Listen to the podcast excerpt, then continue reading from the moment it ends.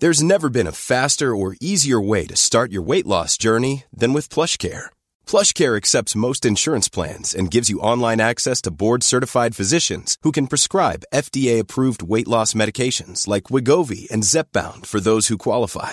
Take charge of your health and speak with a board-certified physician about a weight loss plan that's right for you. Get started today at plushcare.com slash weight loss. That's plushcare.com slash weight loss. plushcare.com slash weight loss. Hey, it's Ryan Reynolds, and I'm here with Keith, co-star of my upcoming film, If, only in theaters May 17th. Do you want to tell people the big news? All right, I'll do. Sign up now and you'll get unlimited for $15 a month and six months of Paramount Plus Essential Plan on us. Mintmobile.com slash switch. Upfront payment of $45 equivalent to $15 per month. Unlimited over 40 gigabytes per month. Face lower speeds. Videos at 480p. Active Mint customers by 531.24 get six months of Paramount Plus Essential Plan. Auto renews after six months. Offer ends May 31st, 2024. Separate Paramount Plus registration required. Terms and conditions apply if rated PG. The Michael Reade Show podcast. Tune in weekdays from 9 on LMFM. To contact us, email now michael at lmfm.ie. This is Michael Reade on LMFM. The uh, Taoiseach is in County Louth today. Later, Leo Varadkar will be in Belfast. He'll be hoping to talk about Brexit, and he will, but the questions will centre around the border. Soldiers on both sides of the border in April, perhaps. But why this morning two Northern Ireland fishing boats are being detained in Clogher Head, and their owners are about to appear in court accused of illegally fishing in Irish waters. The Taoiseach will also be asked why the boats were impounded by an Irish Navy warship with 76mm guns on board in Dundalk Bay on Wednesday. Some very serious questions and some embarrassment, it would seem, for the Irish government. Let's talk about this with Fine Gael MEP Mairead McGuinness, who's come into us this morning. Good morning to you. Good morning, Thank Michael. you for joining us. I'm sure you'll agree this is an embarrassing situation given the timing uh, and how close we are to the Brexit date. First of all, I wouldn't use the word embarrassing. It's a serious situation. It has got to be dealt with, and we've got to be very level headed about it. When you heard the news break, um, I think a lot of people were saying, Gosh, what has happened here? But remember that our Navy um, protects our waters, and that last year there were seven v- vessels impounded uh, uh, on the law because of where they were fishing and what they were fishing. In this case, it's 2019, and we now have uh, these two vessels. Um, and as you know, when you de- delve into the history of this, it's because there was a gentleman's agreement, or is a gentleman's agreement. The Supre- there was a Supreme Court challenge in Ireland, and the court said it is a very sensible agreement, but you need to underpin it with legislation, which is on the statute books but isn't passed through the Oireachtas. And I suppose that will perhaps be where the questions uh, need to be asked. To talk about warboats with 76mm guns on board is very colourful language. And of course, I was quoting Nigel Dodds, uh, who used that phraseology. But if you take that at face value, it almost sounds like a, an act of aggression, doesn't it? No, I, I disagree, and we want to be extremely careful. And I can understand why those words are. Um, I mean, they're challenging because it's a very serious issue. But remember that we protect our waters, as do other countries, using our navy service. So I think to exaggerate this and use warlike language is not helpful. Clearly, there is an issue that has to be resolved by the Oireachtas. I hope, and I will be finding out more uh, during the day, that this legislation can be passed in order to avoid a similar situation arising in the future, and also to give, um, if you like, answers to those like the DUP who are raising this um, almost to a political issue. And I think that that is not the case.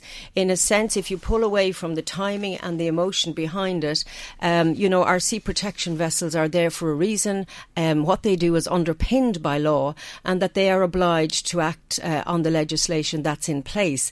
The difficulty is that we know the legislation needs to be changed, and that is where the priority needs to be. I listened to Michael Creed this morning earlier talking about this issue.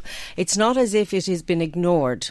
Um, it is being worked on, but the timing, of course, and the Taoiseach will be in Northern Ireland this afternoon. In a way, we can either escalate this or we can sort it out. And I suppose, given our shared territory and shared waters, we have to resolve this.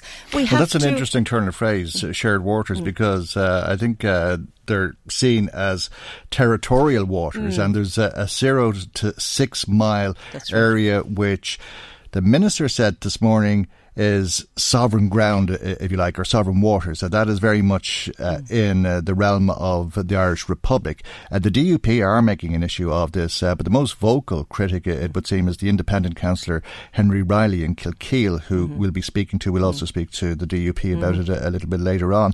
Uh, but he's saying they're disputed waters. Well, look, I mean, you're going to hear a lot of emotion around this. I'm trying to deal with it um, factually about what needs to be done.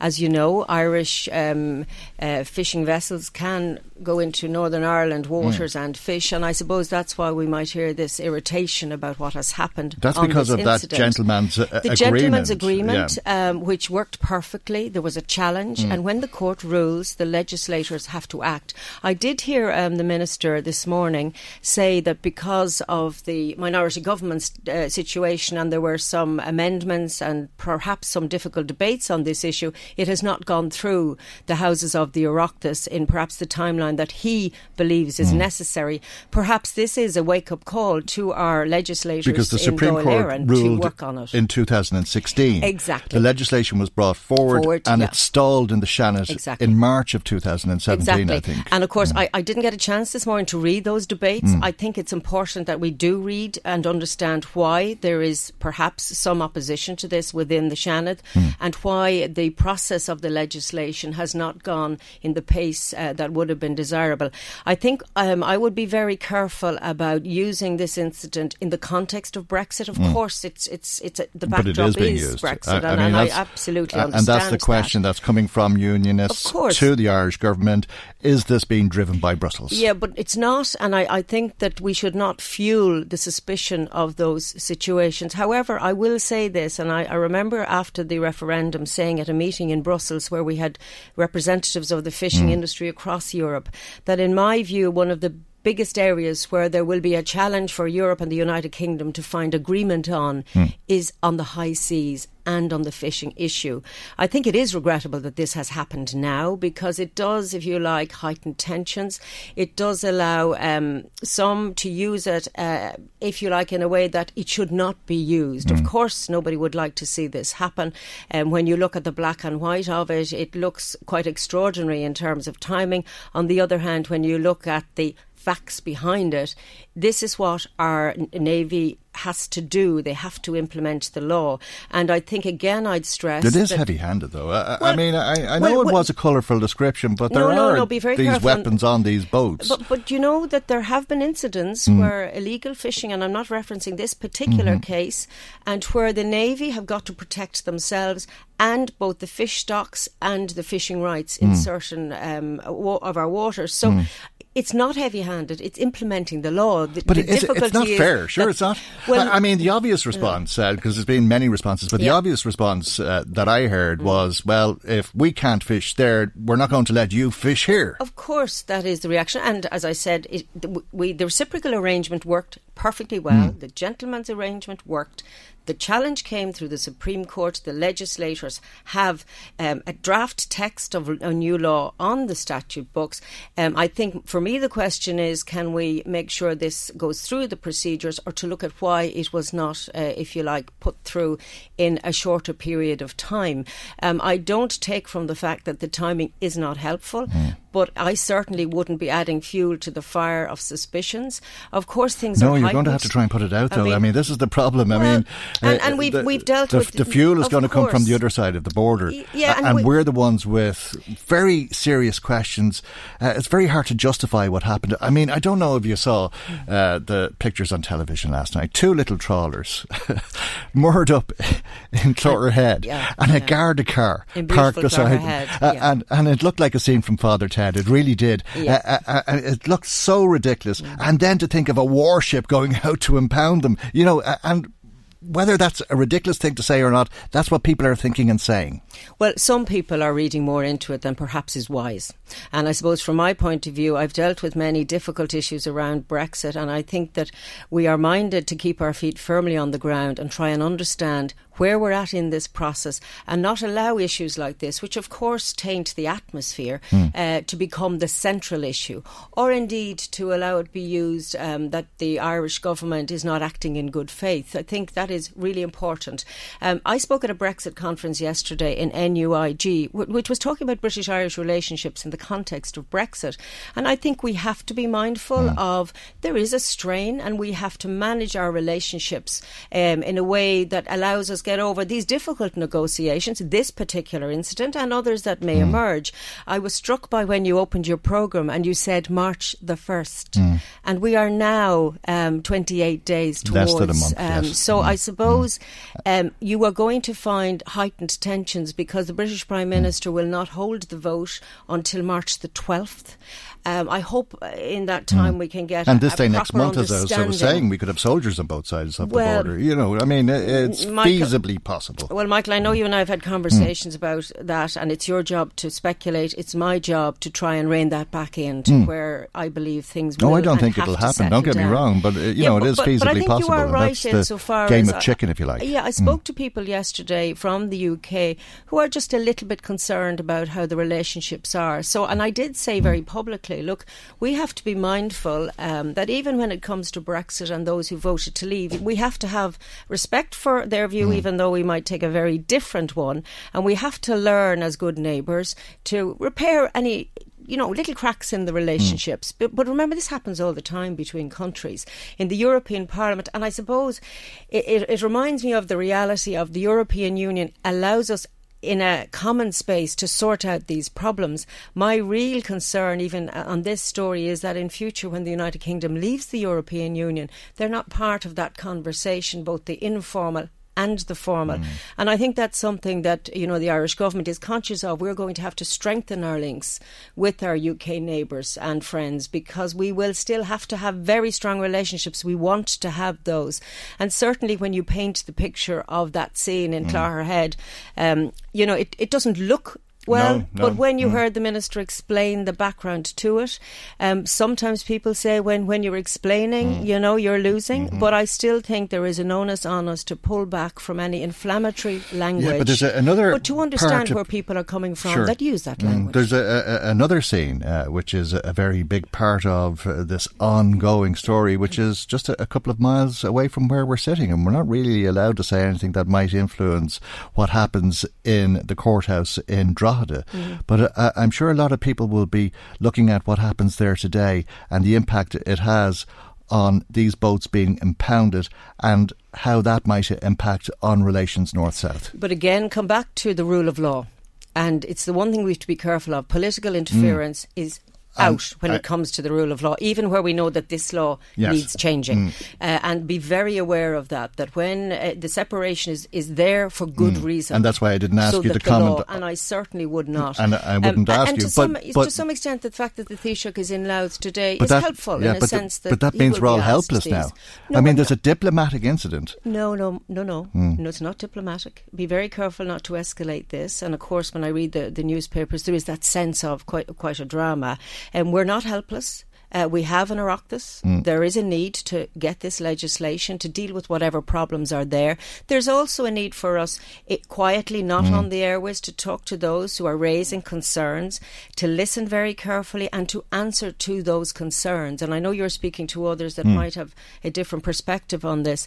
Um, I mean, I could, you know, I use that analogy: add fuel to the fire, and all we get is heat and no light. You you really have to be conscious that in these very tense times, that words and deeds do have an impact, and I and you're right in mm. saying that. Um, but we either manage them and deal with the situation we are faced with, or we allow it to escalate to a point where it does become uh, a, a, very unsavoury diplomatic incident. And in my view, we have to deal with this. Mm. I thought Minister Creed was very strong earlier in his comments, and I think that there will be a lot of work being done so that from a, a country to country perspective, that there is an understanding mm. of why and perhaps some indication of how we're going to resolve this. And clearly, for mm. those mm. um, fishermen on those yeah. vessels, um, I mean, there was a reference on one new, uh, news uh, channel this morning about the religion of the two um, vessel yep. operators, which I, I, I queried. One Catholic, one Protestant. I, I yeah. to myself, mm, yeah. you know.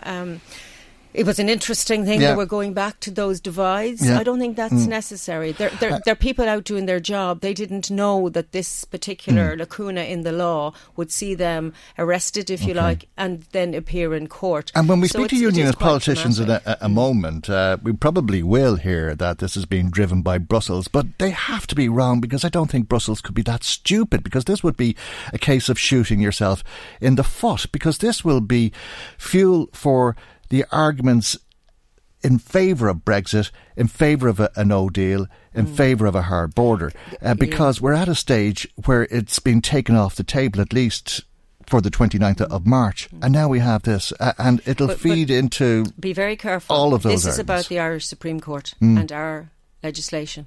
That's not Brussels business. It's our. Sometimes it doesn't matter, though, does it? Well, it does if you don't deal with the question. And I hope yeah. when I, my answer mm. to you deals with the question. Of course, mm. and we will hear that there will be others who will say it is because some people do like conspiracy theories, mm. and timing certainly isn't particularly helpful.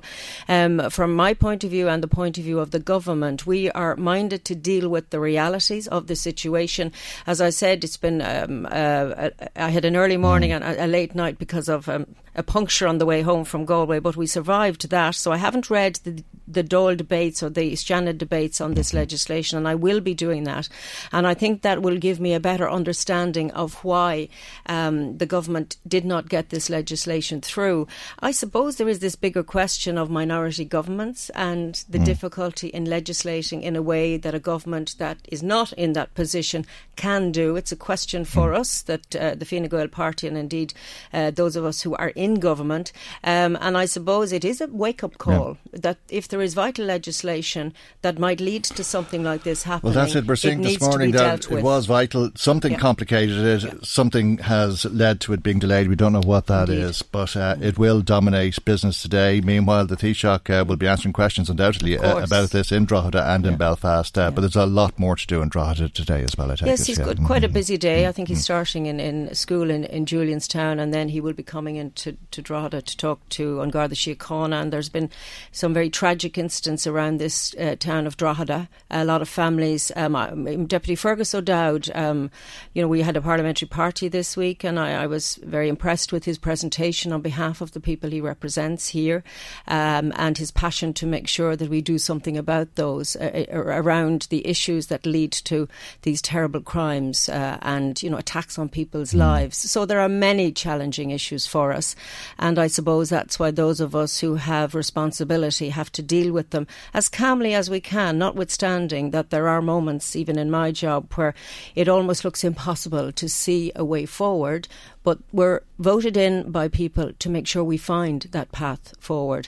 And also, uh, it's very important that we don't allow um, interpretations of events to be the wrong ones and to allow them dominate um, people's feelings and uh, storylines.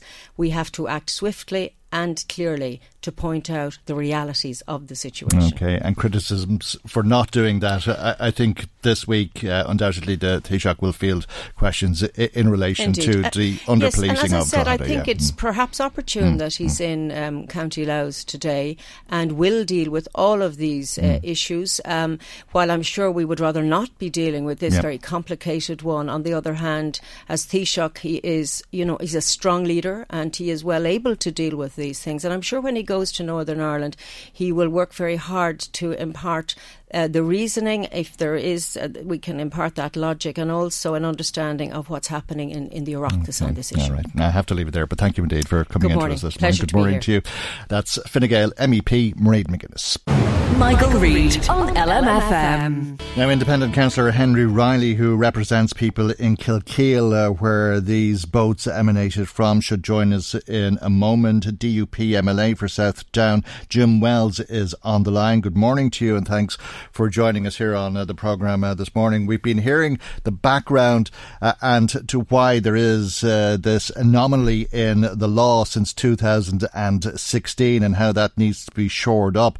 Uh, but we also heard that this is not the first incident of its type and that some seven vessels were seized by the Irish Navy in 2018 and two of them were UK registered. Uh, do you believe this is par for the course? Uh, is this uh, South Michael or Henry? Oh, I'm sorry, Henry isn't on the line. I'm sorry, Jim Wells. Yes, for okay. yourself. Yeah, yeah. We're just okay. waiting for Henry uh, Reilly to join okay. us. I beg your pardon. Yes. Well, I mean, let me say, I think the, the Irish authorities have behaved in a very high handed manner here. Uh, everyone's aware of the, the complex issue involved mm. uh, in boats from both Northern Ireland and the Republic fishing up to six miles uh, from land. Uh, uh, and, and, frankly, there was no need for arrests. Uh, they could have had a friendly word with the fishermen. Uh, they could have pointed out the grey area and, and given them the option of either continuing to fish or, or, or to, to leave the area, but there's absolutely no need to, to, to, impound boats or bring them back and take them to court. Perhaps so, but it's not the first time, and apologies again for the confusing uh, introduction uh, there, but uh, the point I was putting to you is that this happened on seven occasions in 2018 where boats were impounded uh, and uh, arrests were made. Uh, and two of the boats that year were UK registered. So this isn't the first time this happened. Yes, but the point the point is there's no need for any of this. I accept that there have been previous uh, boats have been impounded, but the point is there was a, an agreement from the mid 1960s that enabled Northern Ireland fishermen to fish in Irish waters and Irish fishermen to fish in Northern Ireland waters. Mm. Now, the Irish fishermen uh, took that to court, and the result was that the courts ruled that it was only a gentleman's agreement, it was, wasn't legally binding. But the point is that still did not force the Irish authorities to arrest anybody. Mm. They hmm. could simply have said, right, it's an informal agreement and we'll recognise it. Meanwhile, of course, the boats from County Louth uh, on the east coast of Ireland can a quite happily fish away in County Down. Mm. That seems to me to be grossly unfair. As so, things stand, but there is a threat that that will end because of that convention, uh, the London Fisheries Convention, uh, with. Uh, uh, that that uh, has been in place since 1964, the voisinage, I think it's called. Uh, Michael Gove said that uh, Britain might withdraw from that convention. Yes, there's obviously Britain if the Irish authorities are going to continue to treat our fishermen in this way, eventually their patience will be lost. But it does strike me interesting, Michael, that the Irish Republic is keen for Irish unity, but not when it doesn't suit them. In other words, they're perfectly happy to have uh, any form of agreement when th- they benefit, but when it causes them the slightest bit of inconvenience, then they become a, a 26, a little 26 county republic, and make absolutely certain that anything would uh, impinge upon their interests is immediately blocked. Now, the, the, the, the problem here is that what the Irish authorities should simply do is accept yet that the, the agreement is a gentleman's agreement and allow it to continue. But because they're under pressure from their own fishermen, they've decided to take this high-handed approach against two uh, trawlers from Kilkeel who are simply trying to earn a living. And at, at the level that they're fishing, where they represent no threat to stocks, in, in County Louth or County Meath. So therefore, you know, a bit of sense should prevail here. But to simply go out and arrest trawlermen is totally unacceptable. Okay, we've made the connection with independent councillor Henry Reilly. Good morning to you uh, in uh, the next few hours, uh, the courthouse, uh, a stone's throw from here, will decide uh, the fate of the owners of the Amity and the boy Joseph, who were found to have been illegally fishing in Dundalk Bay. Do you believe that they were aware of the fact that what they were doing was illegal? Um, well, it's quite complicated. I'm sure you're aware of that. Um, these were non non quota species, you know, crabs and whelks, that type of thing. So they're they wouldn't be governed by any EU regulations. And as Jim has pointed out, it was purely down to um, the belief that uh, there should be some reciprocation between North and South. as has been in. I was talking to Kilkeel fishermen yesterday. In fact, some of them were out here last night. and We were discussing this issue at my home, and they pointed out some of these families have been fishing in those waters going back five, six generations. So, you know, it is very unfair that they've been restricted now, while fishermen from Clogherhead and anywhere in Ireland can still come up uh, north and fish in our waters. And we make them very welcome. You know, they'll come into Kilkeel Harbour, they'll buy gear, they'll get boats fixed and whatever. So there's a good, a good, um, a good level of interaction and uh, business mm. between north and south, and that should continue. But you accept that this is Irish territorial water that was encroached on, that the men were acting uh, illegally, uh, and that they knew that it was illegal to fish in those waters? Well, it's still an allegation at this stage. We, I, do, I don't know if um, it can be proven conclusively that they were fishing illegally or not. Uh, so we'll leave that to the uh, courts to decide. Okay, but you believe you, you believe that since 2016 and uh, the Supreme Court ruling in the Republic that fishermen from the north have been fishing in that zero to six mile zone. Um, uh, yeah, yes, there's no doubt about that. If they're going into, um, you know, in the full knowledge that the Irish government has declared us British foreigners, then um, they have to accept that. But are we British foreigners? You know, that's, I think the Irish government has to come to terms with that. As Jim has pointed out, you know, we're told that uh, uh, Simon Coveney and Leo Varadkar would die in a ditch, you know, to preserve the All Ireland economy and stop hard borders. And then we have this massive gunboat coming up with a 76 millimeter cannon, eight 20 millimeter machine guns, and telling uh, fishermen from across the border, "You're British, you're foreign, you're not welcome." You know, it just seems to me that there's gross hypocrisy on the part of the Irish government.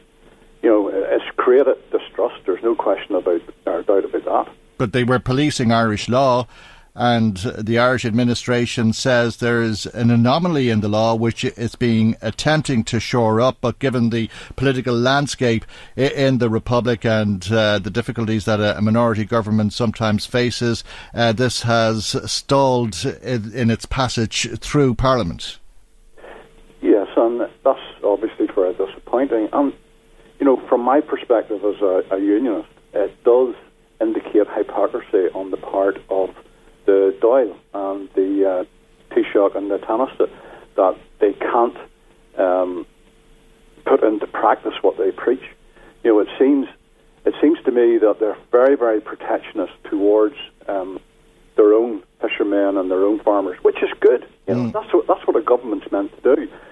But whenever they say that, you know, on one hand that we're part of an all island economy and uh, you know, they want to improve um, cross-border cooperation. And then they put up this really hard border in the Irish Sea and police it with massive gunboats. You know, it just it stinks of hypocrisy. Okay, and when you talk about Irish Navy warships with 76 millimeter guns on board impounding these little trawlers, is that colourful language, or, or do you view what happened to have been an act of aggression? It does come across as an act of aggression. there was no need for it. You know, even um, I'm told now that the Irish Navy does have wee ribs or dories that could have went out there and discussed this with them, give them an opportunity to leave if they thought they were inside uh, Irish waters. But they didn't choose to do that. They chose to send in this massive gunboat.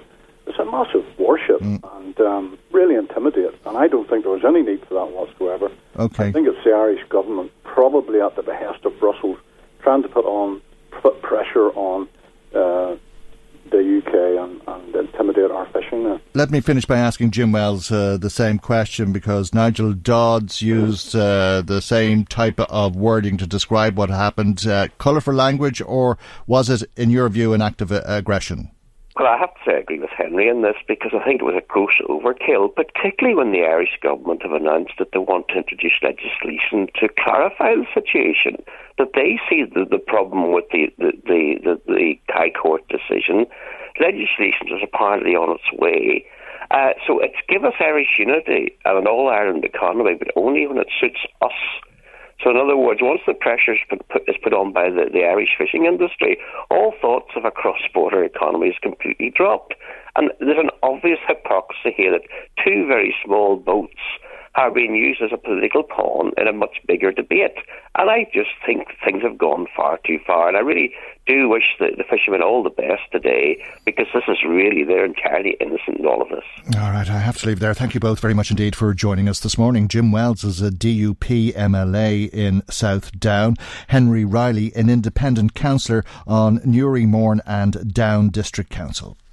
Michael, Reade on LMFM. Now, some 500 members of uh, the ambulance uh, service are on picket lines uh, today for the second day of a 48 hour strike. It is, in fact, the third day of strike action being taken uh, by members of uh, the NASRA branch of the PNA, the Psychiatric Nurses Association. Sinead McGrath, National Chairperson of the PNA NASRA branch, joins us now. Good morning to you, Sinead, and thanks uh, for joining us here on the programme this morning. And uh, just remind our listeners what's at the root of this dispute because it is unusual in that it centres around union recognition. Good morning, and thank you for having us on. Um, yes, it is an unusual dispute. Usually these things are about money and terms and conditions, etc. Ours, in the first instance, is about the fact that we are not being facilitated to join a union of our choice. Um, a constitutional right of every member of the country is that if they wish to join a union, they're entitled to do so. Now, the HSE, in most cases, will engage with that union and will work towards um, solutions to any industrial disputes that there are or that there are. But this is not the case with ourselves. We say five to six hundred members of ambulance service personnel, some of whom were previously with other unions, some of whom were non-unionised, decided that we needed to join a different union we wanted a union that was member led. Um, myself, I had previously worked as a psychiatric nurse, so I were aware. I was aware of the PNA. I know that they are a member led union and they have been established for well over 40 years and have engaged with the HSE for the last 40 years and very successfully in bringing both good terms and conditions for the nurses. Um, I know that's under dispute again at the moment, but over the years they have worked consistently with the HSE. Um, and we wanted them to do the same with us mm. and to help us improve the service to the public. Uh, and, and why is it that the HSE doesn't recognise the Psychiatric Nurses Association in this uh, part of uh, the people that it, it represents uh, because it represents many or it recognises many trade unions uh, who represent ambulance personnel, SIPTU Unite uh, and Forsa, and indeed it recognises the PNA uh, in terms of psychiatric nursing. well, it's exactly as you say. They recognise many unions, and within psychiatric nursing, they will recognise the PNA, they will recognise the INMO, they will recognise SIPTU. But for some reason, they won't allow the PNA to represent us both. They will allow SIPTU to do it, they will allow the INMO to do it, they will allow Forsa, Unite, many other unions, and their line on it is that they are afraid of um, disrupting the already good relations that exist between the unions that are there already and themselves. Now, this is not an inter-union dispute. I have absolutely no problems. I mean, as a, somebody who's always been a militant union um, worker and a believer in the concept of unions, I believe that everybody should have the opportunity to join the union of their choice and be represented as such. So I have no problems with other unions being at the table, and I'm also a great believer, I think most of us are, that more heads are likely to come up with the right solution. If it's simply the one person talking all the time, you're only going to hear one perspective. We bring a different perspective. We bring the view of what's happening on the ground. A lot of the other unions are not representative of frontline workers. There are 1,800 members in the ambulance service. 1,300 of those work on the front line. We know what's happening on a day-to-day basis. We know the problems that are facing the public. We know the problems that we encounter in trying to deliver a high-quality service. So we want to be part of the discussion going forward to bring this, you know, to be a service that is fit for purpose what we have seen, and again, I'm not laying this at the feet of other unions, but it is a known fact that in the most recent staff survey, which was carried out by a recognised organisation and instructed by the HSE to do so, that the ambulance service staff are the ones who consistently say they are bullied, they are discriminated against. the majority of staff are highly unhappy in the position that they are at the minute. Now, the previous survey that was done mm. in 2016 reiterated that it's only got worse. So clearly, there's a problem with those who are at the table at the minute. Another head, another person at that table might just make a difference. You know, it's going to bring the views of those who are on the front line. Surely that could only be good. I don't see how it could possibly make it worse. Okay, Perhaps you're right, uh, but the HSE is holding its position uh, and it's yeah. holding firm. And uh, I think there's been very little success in terms of your dispute because uh, of how the HSE is holding firm. You've uh, taken three days of strike action. Thankfully, we don't have any adverse incidents to report on as a result of ambulances not being available. The HSE says that between seven o'clock yesterday morning and noon, there was 229 calls, six of which were responded to by the Defence Force ambulance crews, uh, and the remainder uh, by paramedics uh, who'd have been members of the other trade unions and managers uh, uh, and so well, on. Unfortunately, that's not strictly true. Okay. Um, our members, start, to start with, this is our fourth day of strike action. And our members have been instructed very firmly from the very beginning that they are to respond to emergency calls. Mm-hmm. This is never ever about patient, putting patients' lives at risk, in jeopardy, or in any sort of danger. That's not what this is about. So our paramedics are responding from the picket line. Sure. That really shouldn't have any impact whatsoever on the amount of ambulances that are being dispatched. And I suppose it's very important that message mm. gets out. We do not want to harm any single member of the public. But in some way, we needed to get the message out. So our, for us, we feel that the strike has been very successful in gaining sort of media attention, mm. such mm. as yourself, that we can explain what the problems are, why we're at the gate in the first place. And it's been useful in that the public didn't understand what this was about many people have stopped with us, asked us questions. Even the fact that we um, had an audience in the door the other day Oh, and I do understand that, and policymakers yeah. are hearing your message yeah. uh, and so on. Yeah. But do you, do, do, do you uh, intend to, to continue with the type of action that you're taking uh, whilst it's being ignored, or do you foresee uh, escalating your action? Uh, we'll, we'll at the moment, our plans are that we'll be meeting again at the beginning of next week. We're going to regroup and decide which is best because, you know, as you said, um, the HSE are alleging that, you know, there's, that there were six calls only that were um, attended to by other services. We don't want anybody to have to go to any other services. We don't want to spin impact on the public. So we are going to look at other ways to further our dispute. But I think the point of the matter is that this is in the public interest. This is about making a better service, and it's also about very basically workers' rights. So to walk away from it at this point, I think would be very negligent, negligent on our behalf, and it's not something we're prepared to do. We're speaking on behalf of five to six hundred people who are ultimately trying to provide the best service for the public possible. So you know we're going to continue to fight. We can't we can't let this one go. Okay, we have to leave it there for the moment. Thank you, though, for joining us uh, this morning. Sinead McGrath, National Chairperson of uh, the PNA Nasra branch, uh, who are out on strike for the second of three days of action. Michael, Reade on LMFM. Now let's find out what you've been saying to us. Marie Kearns uh, joins us with some of the, the, calls and text messages that have come to us this morning. Good morning to you, Marie. Good morning, Michael. Lots of people in touch in relation to uh, the controversy surrounding the two boats that are currently at Clogherhead. Uh, Paddy from Drogheda says, Michael, I'm listening in, and what do you expect to be on patrol uh, boats? Uh, P guns, he's saying he's he Paddy feels that you're being sensational.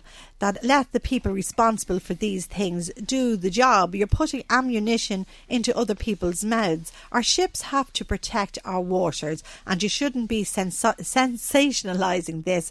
We have no control over it, and he says you're blowing it all out of proportion. All right, uh, well we'll send that message on to Nigel Dodds uh, because when we were talking about Irish Navy warships with 76 millimeter guns, uh, we were quoting the deputy DUP leader directly.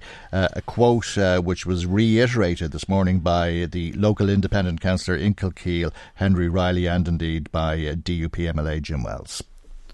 Okay, for somebody who regularly interrupts guests, Michael is allowing Mairead McGuinness to totally avoid admitting that the government are wrong and allowing her use the interview to tell us what a wonderful leader Leo is. says the texter. Wrong about what? uh, you wouldn't see it in a comedy, says Brendan. All the media outlets up in Clogherhead Harbour Mm. and the Gardaí watching over two little fishing boats. One Catholic owned boat, one Protestant Protestant owned boat, all over a little fishing area, says Brendan. Mhm. And he says perhaps you should call Captain's Bird's Eye to adjudicate on this. Yeah, well, it, it did look uh, like a, a scene from Father Ted with the Garda car parked on the pier and the two little trawlers below. And to think of the warship impounding them and uh, the owners of uh, the trawlers uh, due in front of uh, the court in uh, Drogheda in the next short while as well. I'm a fisherman that makes my living in Dundalk Bay. These men are coming down with a 1,000 crab pot, taking everything they can. Uh, we cannot cross Carlingford Lough because the Kilkeel fishing boats will come around us and we will be made to leave. Michael says, Jack from Cullen, Brexit is bad, yes, but this fishing thing could explode. Don't forget what uh, most of what we export goes through England. What if the English were to block our goods at port? We need to be very careful. All right. Uh, well, there's uh, some tough talking on both sides uh, there, I think, and that is possibly the biggest problem of all in relation to this story. Uh, it's the type of story that is as big a story as it is because of the timing of uh, the event, so close to Brexit, and a lot of exception taken to what happened, in particular by unionists. Let's talk uh, about something completely different now. An, an independent review of voluntary health organisations, uh, which was commissioned by the government and carried out by a former Secretary General of the European Commission, Catherine Day, which has suggested that patients in hospitals should be able to seek the removal of crucifix, crucifixes or other religious symbols if uh, they feel that uh, they would prefer if they weren't there. Let's talk about this with Michael Nugent, who's uh, the chairperson of Atheist Ireland. Good morning to you, Michael, and thanks uh, for joining us. Uh, would you share that view? Good morning. I say, would you share that view, Michael? Oh, sorry. I, I think it is a perfectly reasonable report. It's saying that if the state is funding hospitals, which it does, that it's reasonable for the state to place reasonable conditions on that state funding, and one of those conditions can be that the hospitals have to treat everybody equally regarding their religious or non-religious beliefs. It's not saying you should disrespect religious people, and it's religious people. Cool fact a crocodile can't stick out its tongue. Also, you can get health insurance for a month or just under a year in some states. United Healthcare short term insurance plans, underwritten by Golden Rule Insurance Company, offer flexible, budget friendly coverage for you. Learn more at uhone.com. Hey, it's Ryan Reynolds, and I'm here with Keith, co star of my upcoming film, If, only in theaters, May 17th. Do you want to tell people the big news?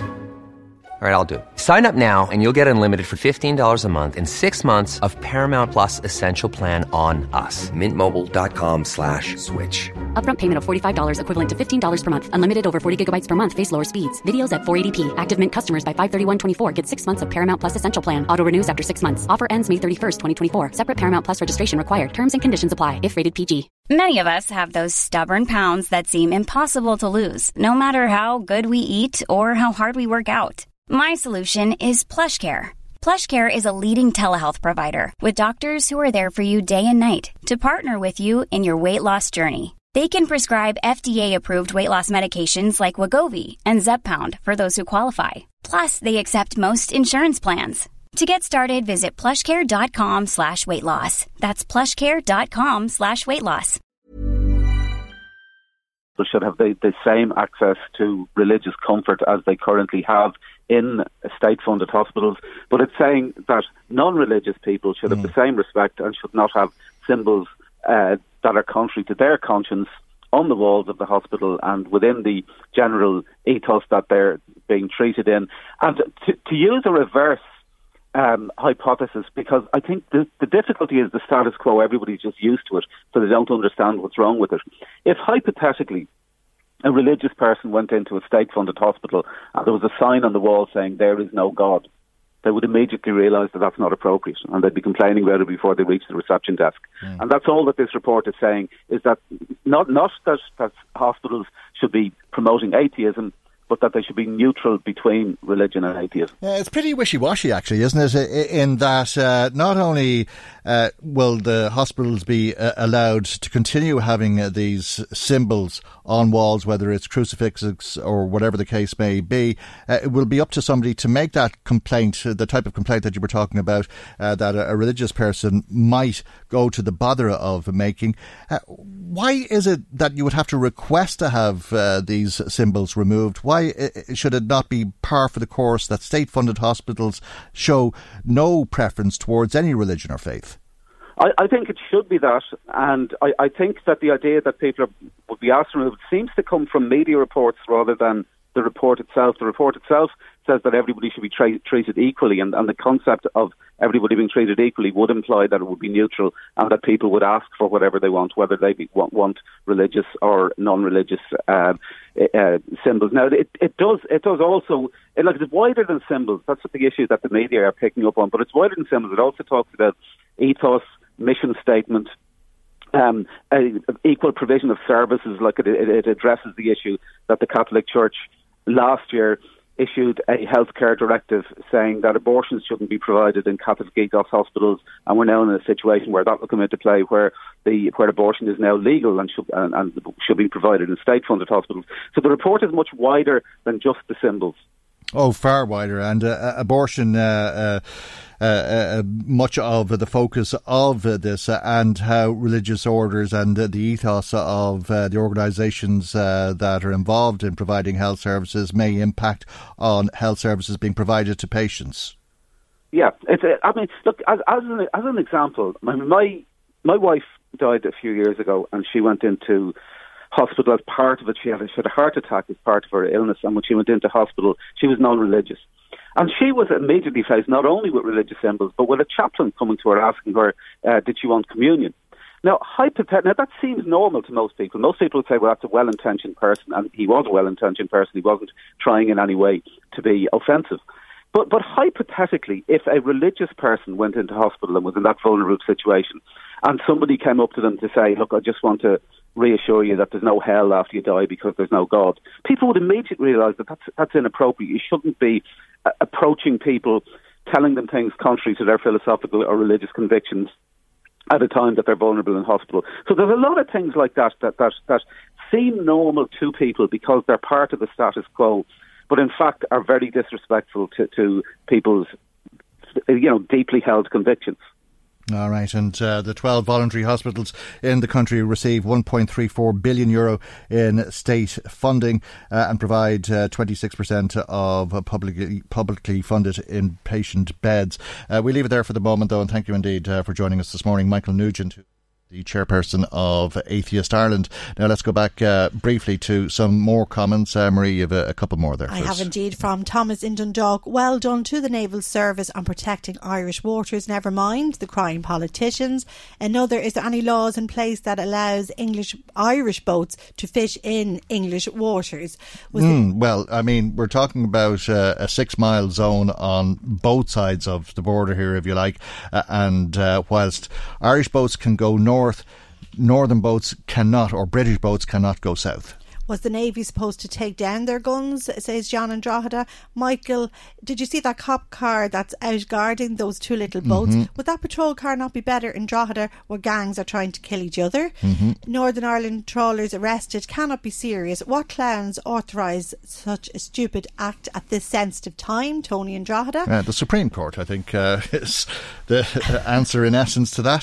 From column, here we go again. LMFM's love affair with Jim Wells, a self professed arch enemy of the Irish Republic. Please, please give us all a good long rest from Jim Wells and his negativity. All right. Uh, so, do we ignore what's happening uh, within uh, uh, Eyeshot uh, as such? From a Dundalk mm-hmm. listener, will you give those two unionists a box of tissues to stop them crying? Mm-hmm. Another listener, it was a six metre rib that went to the boats. The ship was three miles away. I witnessed the whole thing. Oh, very good, yeah. Mm-hmm. I didn't even know what a rib boat mm. was, so I had to look it up. It's an mm-hmm. inflatable boat for those yeah. who are listening in mm-hmm. that would be the same as me and don't mm. really know. No, absolutely. But yes. I mean, obviously, uh, the uh, Navy were there and uh, the big boat that they're talking about with the big guns uh, yes. was there as well, yeah. Just go on then quickly to the topic we discussed yesterday regarding the proposals to put calories on the menus in restaurants. Paddy says it's totally impossible for restaurants to be able to achieve this. Stupid beyond words. If they make a mistake and put down 5,000 calories in, or five, or instead of mm. 7,000, say, for mm, example, mm, the customer could go straight to a solicitor because they were being given or fed wrong uh, information. you wouldn't have much of a, a case if you ate uh, a few calories more than you thought was the case in one meal. Uh, it's not going to make uh, uh, uh that much of a, difference. I don't think you'd have much of a, a legal footing, and I don't believe it, it, would be that complicated. Fine. Can I find okay, a word quickly, Jerry yeah, on that yeah, topic? Yeah, for God's sake, can people not take responsibility for what they eat? Eat less. Put down your fork or spoon. Getting fit, losing weight starts by pushing your chair back from the table. Okay, well, I think some of us need some help some of the time. But thank you indeed uh, for making comment. If you did, if you didn't, and you would like to add to what's being said, we'd love to hear from you. Our telephone number is 1850 715 958. Michael, Reade on LMFM. Now, maybe uh, the story about uh, the trawlers is a story about uh, things uh, to come following Brexit and some of uh, the changes uh, that will occur and the type of thing that happened on Wednesday in Dundalk uh, happening uh, again and uh, things being seized and impounded in Carlingford, court cases uh, with people from the north in Drogheda and that type of uh, thing, and soldiers perhaps on both sides of the border, or God knows what. And perhaps God knows what is uh, the most important and realistic thing about all of it because nobody really knows what's going to happen and the level of uncertainty is palpable. So palpable, in fact, uh, that uh, Marie Kearns went to the border to Carlingford and spoke to local business people to find out how they feel about what's coming down the line. Whether the UK leaves the EU in four weeks' time is still very much up in the air. Theresa May, in recent days, for the first time acknowledged that a delay could be on the cards. But for businesses in Carlingford and Greenore, it's little comfort because they don't really know what they are planning for. It's still a very worrying and uncertain time. We spoke to some of them. Brona Mackin, Business Development Manager of Carlingford Ferries, says it's very hard to plan when you don't know what the final outcome is going to be. Will it be a deal, no deal, or a delay? Here's what she has to say. I mean, nobody knows what's going to happen now at the end of March. Uh, if we did, we could possibly plan better for whichever outcome we may have. But at the moment, it's up in the air. We don't exactly know what, what's going to happen. A hard border would be our biggest worry. I mean, nobody wants to see that. There, the fact that there could be infrastructure in place on the roads, on the lock here, that really is a worry to everybody involved. It would be a huge worry for us as a business, a huge worry for our commuters, and a huge worry for the hundreds and thousands of tourists who come to see us every weekend and throughout the summertime as a business, we have to think of all the outcomes. What we would like to see is that if there is going to be some sort of passport control, that we would be able to know in advance so as we could make the crossing as easy as possible for our passengers.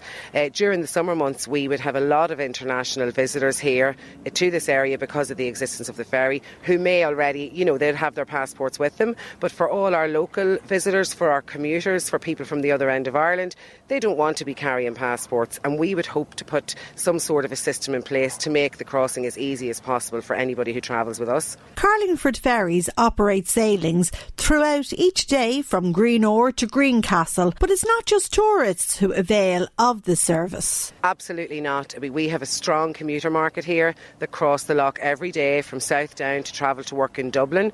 We have a farming community who rely on us to uh, perform their activities on the Cooley Peninsula. A lot of the shellfish farmers use us daily. That's just to mention a few. I mean, we have a strong commuter market. People in particular seem to use us on the way home in the evenings simply because really? of yeah, because of the bottleneck that exists in Newry at certain times. So you are cutting out maybe 45, 50 minutes or more at certain times of the day, uh, especially in the evening times. And our ferries from half four on are very, very busy. So we would worry that so you know the, the travel is seamless at the moment. You, you come here, you roll on, you roll off, and your journey is shortened. With the introduction of a hard border, will that be affected? Of course it will, but we would like to put measures in place to keep the ease of travel as it is now for our commuters. According to Richard Brennan of Visit Carlingford, the not knowing is putting additional pressure on businesses. We don't know if it's going to be a hard border or it's going to be delayed or soft border or whatever way they're going to do it at the minute. But it is very uncertain because a lot of our trade comes from the north. I would say at least 50% of the trade would come. So it's it's uh, the perception of people if a border does go up, will they travel? Um, what's going to happen with green cards just to get across the border? So, especially for a place like Carlingford, being so close to the border, 10 or 15 minutes away, all the businesses are worried. And um, we we're only talking about it in the last tourism meeting we had last month. What steps are we going to take? And I saw Louth County Council and uh, a few different bodies in Dundalk sending out um, about programmes that they're doing. So we're going to have to probably duck into one of the two of them to see what is going to happen. But as of now, it's completely up in the air. As Did you think it would get to this stage that with four weeks to go until the March 29th deadline, that you still wouldn't know what was going to actually happen? Well, personally, I didn't. I thought it would be solved before now. Going into it, I, I thought personally they were crazy, but um, I thought by now they'd have something in place coming, like you said, four weeks before. I, I, just can't get my head around it. Years ago, when there was a border, people had a perception of no, we won't go to this area. It was changing all that, especially when the foot and mouth hit and tourism died. It took years to get Carlingford back to the busy, vibrant place it is at the minute. So we would hate that to be affected, especially with something if like the border or soldiers or whatever might come up there. We don't know. The uncertainty is causing us a lot of a lot of issues. So we're just waiting to see now if if the impact of the end of March kicks in, what the end the rest of the year or even next year is going to be like. So at the minute, we're literally up in the air wondering what's coming. Hotelier Terry McKevitt of McKevitt's Village Hotel in Carlingford worries about the implications if there is a no deal Brexit. We assume that a hard Brexit will put a lot of barriers between uh, North and South, and we wouldn't like to see that. I I was born in an era when there was hard border, and uh, although we grew up with it and thought it was normal, it was only when the restrictions were taken away and uh, there was a, a, more open border that we realised how limited we were previously. So, no, I wouldn't like to go back to an old border, and I think it would inevitably end up with restrictions, not alone financially, but socially and every other way. I wouldn't like to go back to that. And is the not knowing preventing you from planning further down the line with the business? Oh, definitely, definitely. That that's a major thing in the development of any business is the ability to uh, be positive in uh, your forward thinking and plan for the future. Now, without certainty, uh, this is going to be very hard to do. So we're looking forward to uh, advances and improvements in the next few weeks. Matthew Turnbull and his wife Andrea own Crystal Antiques in Carlingford, and they fear that their business will be affected if the worst case scenario happens and the UK crashes out of the EU with no deal. It's hard to tell until we actually see what's happening. Until they've actually left or haven't left, it's hard to know if they leave. It could be a problem. We have many people that come into me every week from Northern Ireland and from England, and if we haven't got those, it could be a serious issue. We don't know um, as of yet how things are going to be implemented, if anything at all. As well as that, then we would uh, do a lot of our buy-in in the north and then in England as well. So at the moment, like Matthew would be all right because he has a British passport. But it's if the customs are are set up again and things like that, it, it's going to be basically a nuisance, you know. The moment now, um, Newry and Warren and then with the Carlingford Ferry as well, there's a lot of visitors to Carlingford, especially on weekends and bank holidays and, and different holidays, you know, with children and things like that, because it's a picturesque village that families love to come to. We would get a lot of visitors in here from the north, you know, yes. um, that because it's only five, ten minutes down the road. It's handy and it's a lovely place to come. I really do think it's going to affect the tourism industry here as well. There will be a knock on effect because, as well as that, if we can't buy as uh, regular as, as what we can do at the moment, obviously our stock is going to run low. We're not going to have the same choice and the same, yeah, the, quality, the same quality, quantity, of you know. items for people, and that's what we are about. We're about quality items, but affordable items as well, not um, overpriced for anything. We're, we're not in this to become millionaires, but it's it's um, it's a, a lifestyle that we absolutely love and we enjoy, and it's the meeting the people as well and hearing their stories. And and just this week we had people in from Australia, and they were with us for two hours having a conversation about how lovely Carlingford was, and you know, and that they hope to come back and bring their families and things like that. So it, it, it will definitely have a knock on effect. Definitely. And the worry is that if there's a hard border, as you say, you're only trying to make a living, but mm-hmm. that living could be taken away from you. It could, yeah, and then you know both of us are are fully invested in this in this premises and this shop now. This is this is our livelihood now. So if the hard border does come into effect and sales go down, or even the purchasing end of it is is affected, it will affect our our, our livelihood. Despite the uncertainty hanging over local border businesses, Francis Taylor of Tailor Made Tours in Carlingford stresses the importance of remaining positive. We just still don't know what's going to happen, and it is what it is. So, you know, you can only prepare so much, but you always do in your mind, you're always preparing for f- your future of your business a year or two in advance anyway. And we're very good at tourism management um, in in this area in Carney from the Cooley Peninsula. Like we've we've faced the, the negative perception of borders all our lives here, and no, we don't want to go back to a hard border. Of course, we don't. No country would. Um, but at the same time, we we have been there before. Things have moved on. It has evolved, and I do. You know, the, the reason for a hard border this time is very different from the reasons it was before. Yet, but we will do like we are preparing to help our visitors um, easy access and and to cross the border easily and seamlessly as much as possible. And I'm sure the government will be helping the border areas to do that. I don't underestimate the support from the European Commission either in regards to addressing all that if that happens. Like the UK is still, you know, our closest neighbours. Uh, Northern Ireland, we live on one island, and visitors don't recognise borders. Now they will this time because it is the, the, the attention that has been given.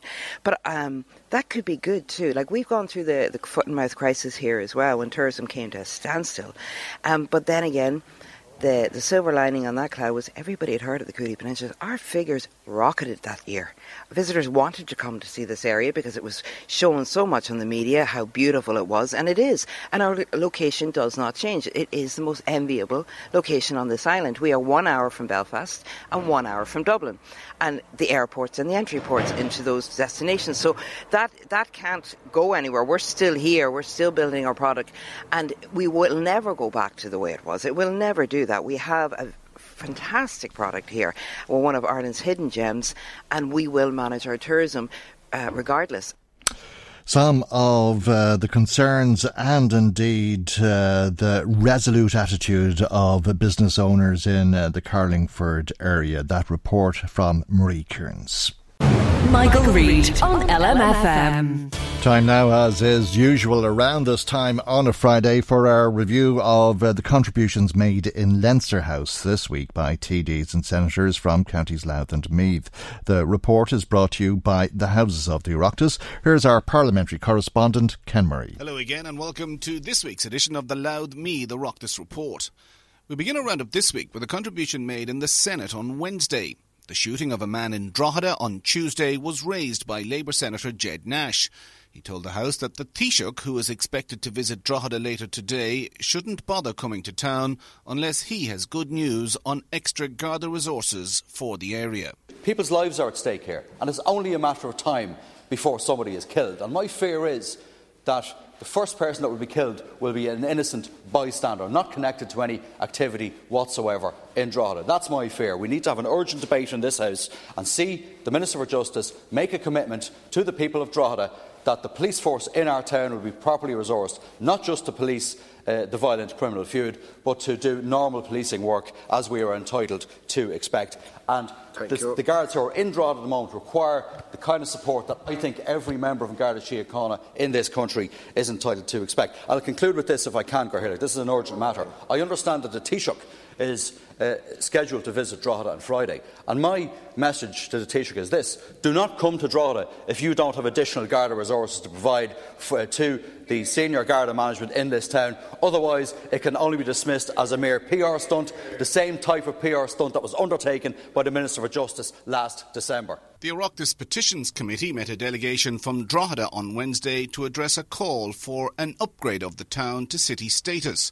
Fine Gael TD for Louth and East Meath, Fergus O'Dowd, told the committee that it does not make sense that other parts of the country which have smaller populations have dedicated local authorities, while Drogheda, the biggest town in Ireland, does not. The people of the greater Drogheda area, they have no control over their destiny.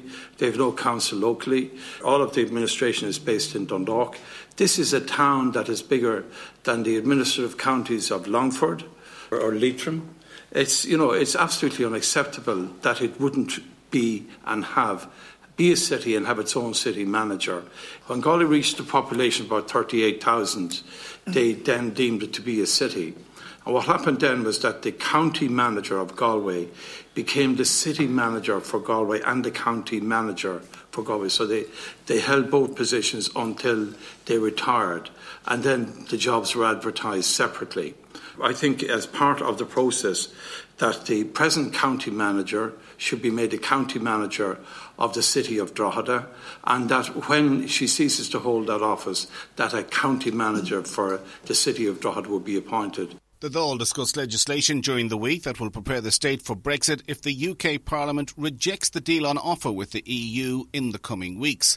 Fianna Fáil TD for Meath East, Thomas Byrne, told the House on Wednesday that huge problems are looming if the British and Irish governments don't address education programmes that benefit citizens from both countries. what I think the Minister and the government should do, and if they can't do it, tell us why, we should give a unilateral declaration that UK and Irish students living in the north of Ireland and living in in, in, in, Great Britain would be entitled to attend university here on the same basis that they always have been as EU students, uh, regardless of any reciprocity and regardless of what whatever deal uh, uh, in, in, relation to Brexit happens. It is the case that students, maybe in fifth year, the equivalent of fifth year, or indeed in sixth year, proposing to take a gap year uh, this year, would be considering coming to university in this country. The same, of course, goes for those who may be intending to travel to the north or to Great Britain, but that's not something the Irish Dáil can deal with. Uh, but what's the position and what, what, what information can we give them? Because for all the talk of a common travel area, for all the talk of a hard border, it is actually the case that a hard border is currently in place if you're a student thinking of coming here from September 2020. That hard border is already here. During the same debate, Social Protection Minister and Fine Gael TD for Meath East, Regina Doherty, told the Dáil that the state will do all it can to ensure that reciprocal welfare payments between the UK and Ireland continue as they are. There are approximately 132,000 people in receipt of a UK state pension living in this country and approximately 1,000 customers receiving child benefit payment from the UK for children residing in Ireland. There are 28,760 people residing in the UK who are in receipt of a state pension contributory from Ireland. 840 people residing in the UK are in receipt of a full rate child benefit payment from my department, and these payments are in respect of 1,830 children, 95% of whom reside in Northern Ireland. A further 920 people residing in the UK are in receipt of child benefit supplement payments from my department in respect of 2,010 children, 97% of whom reside in Northern Ireland. And we want to ensure the continuation of these payments, and that's what we're doing with this legislation. Independent TD Peter Fitzpatrick told the Dáil on Thursday that post Brexit it is of the utmost importance that freedom of movement between the UK and Ireland is retained. There was a commitment by all parties to the continuation of the common travel area and associated rights. And it's very important this is held. And if this is held, this will mean that across sectors, including health, there will be no change in the rights of Irish citizens, and they will be able to move freely north, south, east, and west, work, study, and access health and social benefits in the UK on the same basis as UK citizens. A decision to prevent Irish Coast Guard staff from continuing to use blue lights and sirens was raised in the Dáil on Tuesday by Sinn Féin TD Imelda Munster. The issue of the Irish uh, Coast Guard staff and volunteers who are no longer allowed to use their blue lights and sirens because of a directive issued to them. Now, this is despite the fact that they're actually part of the blue light services that respond to emergencies and their vehicles are fitted with them. Last year, Last year, they actually responded to, um, conducted over 1,100 missions and saved over 400 lives. And this is, could have a very, very serious impact on their operations. They're not allowed to use high speed, so the only mechanism they have to alert other motorists of an emergency to clear the road are their blue lights. And there's no record, no record whatsoever of any emergency Coast Guard vehicle been involved or um, causing a road traffic accident of any description. The same issue was raised by Fianna Fáil TD Declan Breathnach. We have 950 volunteers 43 units. Indeed, in my own county of Louth, we have Greenore, Clogherhead, and Drogheda. I just want to quickly read out uh, what one of the volunteers has said. If we're using lights and sirens, it's for a good reason. Now, though, it appears if we are making our way to a call, we will just have to sit in traffic and pray we get there on time. The reality is that the blue light uh, for this service is available in England, and it baffles me as to why it would be withdrawn here, and I think it really needs to be reviewed. Uh, these people are responding to life and death calls and, as, as, and, and, volunteers, and the importance of getting to the scene on time is, is clearly important that the lights would be available and sirens. And finally, LMFM and its programming got a mention in the Dáil on Thursday during a Fianna Fáil motion calling for TV licence fee money to be used to help local journalism survive, Party TD for Meath West, Shane Cassells said local radio provides what social media ignores. The very existence of our industry is under threat because of the attack on revenue through the advance of social media, and social media is hugely welcome. But I know, having been involved in both journalism and politics, that we need a functioning, independent local media, both to inform people and also to hold our public reps to account, to cover council meetings, to cover our courts. Facebook's not going to go do that. They're not going to sit below in the courtroom or the county council chamber. And to also stand the advance of that infamous phrase of fake news. Now, I'm very lucky that my local radio station in County Meath, LMFM, produces some of the best programming in the country in politics with the Michael Reade Show, in the newsroom, in the sports team, and in the entertainment sphere with the Gerry Kelly Show. But I know if I want those shows and the future of my station to continue, then they need a fighting chance and a level playing field. So the proposals being brought forward here by Deputy Dooley this morning in respect of the Public Service Broadcasting Fund provide that platform to allow local radio to survive and invest in their newsrooms. And that contribution by Fianna Fáil TD for Meath West, Shane Cassells, concludes our Louth Meath Oireachtas summary for this week. So until next time, this is Ken Murray for the Houses of the Oireachtas Weekly Report. Thanks, Ken. And Ken Murray should have uh, another me the Oireachtas report for us in around the same time on next Friday's programme. The reports are brought to you by the House of the Oireachtas. Michael, Reade on LMFM. The Motor Insurers Bureau of Ireland is advising you that if you travel across uh, the border on a, a regular basis, that it is now time to apply for a green card to show that you're insured to drive in the north of Ireland or in some other part of the United Kingdom, if that is the case. Let's hear a little bit more about this with David Fitzgerald, who's the chief executive of the MIBI. Good morning to you, David, and thanks uh, for joining us.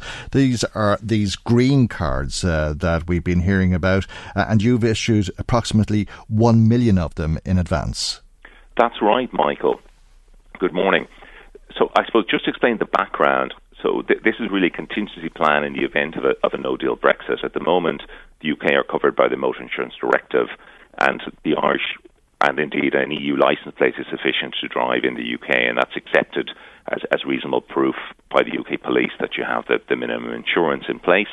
In the event that there's a no deal Brexit, it's currently scheduled for the 29th of March, we have to rely on an older system, the green card system, which covers uh, a wider area than European Union. It covers uh, the whole of Europe and, and parts of Near Asia and, and Africa. And uh, so, what we're advising now is if motorists are planning on driving in Northern Ireland or the UK, you know, in the, in the days immediately following the 29th of March. If nothing changes in the interim, and I know there's been some positive noises from Westminster, but if all things remain the same, mm. that they should start applying for, for a green card now from their insurance provider. So whoever they get the insurance from at present, be it a broker or, or, or an insurance company, they should start uh, reaching out to them next week to ensure that they, they, they have a green card uh, because that the UK government have advised that, that that's what uh, the, U, the UK police forces will require. Many of our listeners uh, would cross the border on a, a daily basis. Uh, and how long might they wait to get one of these green cards if they do apply? Well, if, if they start applying now, our, our members are confident that they'll be able to get a green card to anybody who who requires one.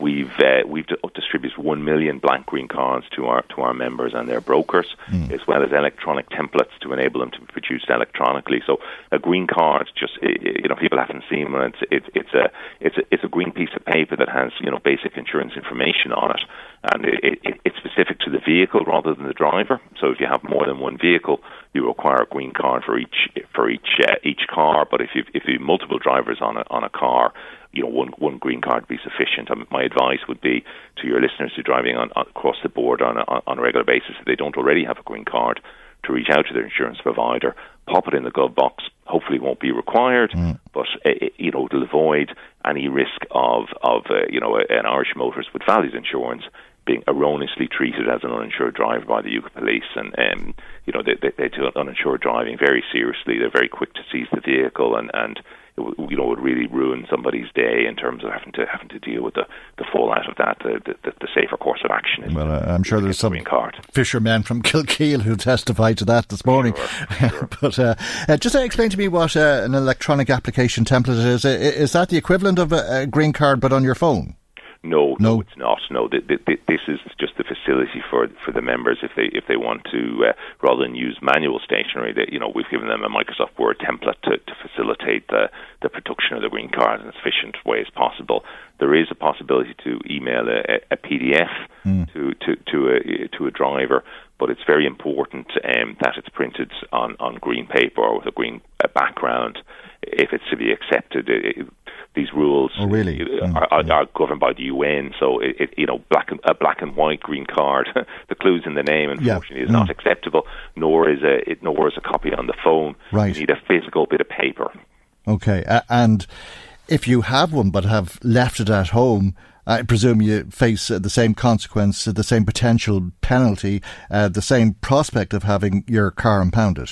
A- absolutely. Really, the safest thing to do would be to, as I say, would be to pop it in the glove box or, or you know, somewhere you'd know where where you'd be able to find it in the vehicle um, because it is the green card is specific to the vehicle, so it really does make sense to actually leave it in the vehicle as soon as you, you obtain it. In the same way, you know, if you were putting an insurance cert on, on you know, uh, you, you, you, you'd mm. put the disc in, there, you'd slip it in. It doesn't need to be displayed now. You just need to have it available in the event um, that there was a there was a check by the by the UK police. We just we're just mm. not sure how that's going to pan out. It's it's uh, the UK government have have uh, indicated they're required, but you know everybody's hoping there'll be a deal, mm. so that you know they haven't announced any precise details as you know how they'll be enforced, but mm-hmm. yeah, well, I mean, there'll be uh, random checks. Uh, I, I, suppose realistically, uh, uh, at worst, we're expecting a, a delay, uh, but this is terribly real, isn't it? I, I mean, a, a, lot of people will tell you that their local shop is on the other side of the border. It's absolutely. It's it's you know everybody's really hoping for a deal and a and a, and a sensible uh, and a sensible outcome. And you're quite right. There's every possibility that there might be a delay if, if you know the votes on the 12th and 13th mm. go a certain way. There could be a, a request for delay in the 14th. And uh, you know what I would say is if you know if there is a delay, then these dates get pushed out. So. Um, Uh, you know, pe- people won't require a green card unless there is there, there is a no deal Brexit. If, if there mm. is a deal or an extension, you know, they'll both lead to transition periods, and, and so this will be pushed out for people planning to travel to the UK later in the year.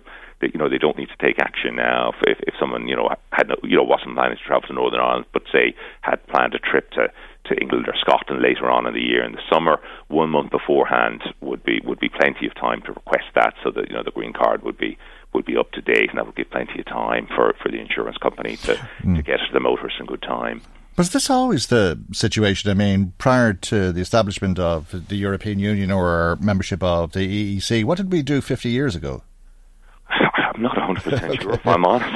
yeah, yeah, yeah. Um, I, I just know that, that, that mm. this is what's required now. This is the recommended advice from the uh, from from the UK government, the European Commission, and the Irish government. So this, this is the this is our fallback system. We, we hope it won't be required, and, and uh, but you know, the, the, this is, I suppose, our contingency plan to, to, to keep people driving. We've we've been able to do some bilateral things um, with our with our equivalent body, the Motor Insurance Bureau in the UK, so to, to ensure that we continue to pay claims and uh, you know that, that the insurance remain valid if you're insured to to, to drive in, mm. in, in the UK right now. That will remain in, in, in place. This is really around um, ensuring that you, you, you can prove to to uh, UK law enforcement authorities that you you know you have the uh, the minimum insurance that's required to drive in that jurisdiction after after a, a no deal Brexit. Uh, and will it become harder to settle claims? Uh, will it be more complicated to indemnify somebody who travels across uh, the border in either direction, for that matter, depending on uh, which company is looking at not, an application not, not, for not, not especially. So uh, could it lead to increased costs though?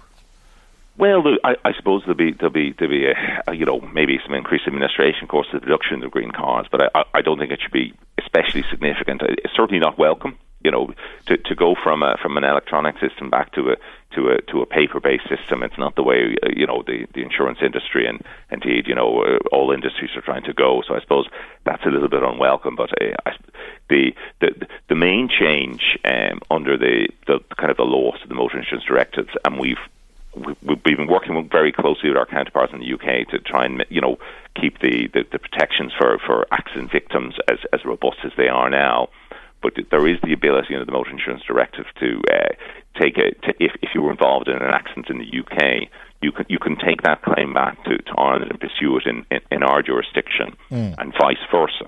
That won't be possible on you know if there's a no deal Brexit because the, the UK government had indicated they're going to repeal that part of the you know the motor insurance directive re- yeah, regulations you know they, they, they won't be replacing it. So if if somebody had an accident in the UK they would need to pursue it through the UK uh, legal system and and vice versa. If a UK person had an accident here they will need to pursue it through our our system. So it does add, you know, it, it does mm. add a, a, slight extra layer of complexity, but mm. we're certainly going to do our very best, and our, our members are the same to to ensure that uh, people, you know, have, have the same level of protection, and there's no there's no additional uh, red tape for them in, in mm-hmm. pursuing their claims within within that limitation. Sure thing. I mean, uh, uh, at the same time, it's uh, one thing for people in the industry. It's uh, different for the rest of us, and when we have to go through these processes, they're very daunting. Apart from complicated, and that's a, another layer of complexity on top of it, which I'm sure will be as unwelcome as almost everything you've said this morning, David. Uh, we straddled the border here in LMFM, uh, uh, and uh, whilst we'll need green cards to go from the south to the north, what way does it uh, apply to people who might be listening to us on the north of the border now? It, it, it's it's the exact same system. So there, there, there's a very similar body to ourselves called the, the Motor Insurance Bureau, based in the UK, and they're working with their UK insurance providers to to get green cards out to people based all over the UK that have a requirement. So the I I, I would reiterate the same call to to your Northern Ireland based listeners to contact their insurance providers and and to seek a green card on on, on the same basis that I'm advising the uh, your listeners in the Republic. Mm. And, and, so it, it's it's really so now is the time to reach out to your insurance provider and mm. if uh, and what do you do ring you, you, you can ring, or mm. a lot of them have good information on their website, so yep. you, you, you could log on, uh, you, you know, and they'll have uh, guidance there as to in, in many cases in terms of how to, how to get them. Some of them I know have have uh, kind of you know a, an online form to, to, to kick it off. Mm. Um, but we, we have about 40 members, you know, all, all providing motor insurance in Ireland. So mm. uh, it, I suppose it, it, it does differ. Um, you know, some members will have, may have already been in touch with your listeners. You know, they may have they may have reached out to them to you know via social media and so forth. So, but but you know, if in doubt, log on to the website or, or, or give them a call. Um, you know our, our members are, are working hard in the background, uh, you know, to, to, to, get ready for this. But uh, uh, apply for uh, the green card now if you're regularly uh, crossing the, the, border, or if you're planning to do so at some stage in the future, a month before that time is the advice. Exactly. All right, Matt. exactly. Thanks, okay, Mark. thank you very much indeed. David Fitzgerald is uh, the chief executive of the MIBI, the Motor Insurers Bureau of Ireland, and brings our programme to its conclusion today. Indeed, for this week, our time has run out on us. A podcast will be available of today's programme on our website, lmfm.ie. Thanks to Marie Kearns for producing, Maggie McGuire for researching, and Chris Murray in the control tower. I'm Michael. Hope you've a lovely weekend, and God willing, we'll see you for our next programme on Monday morning at 9am right here on LMFM. Good morning. Bye bye. The Michael Reade Show podcast. Tune in weekdays from 9 on LMFM. To contact us, email now michael at lmfm.ie.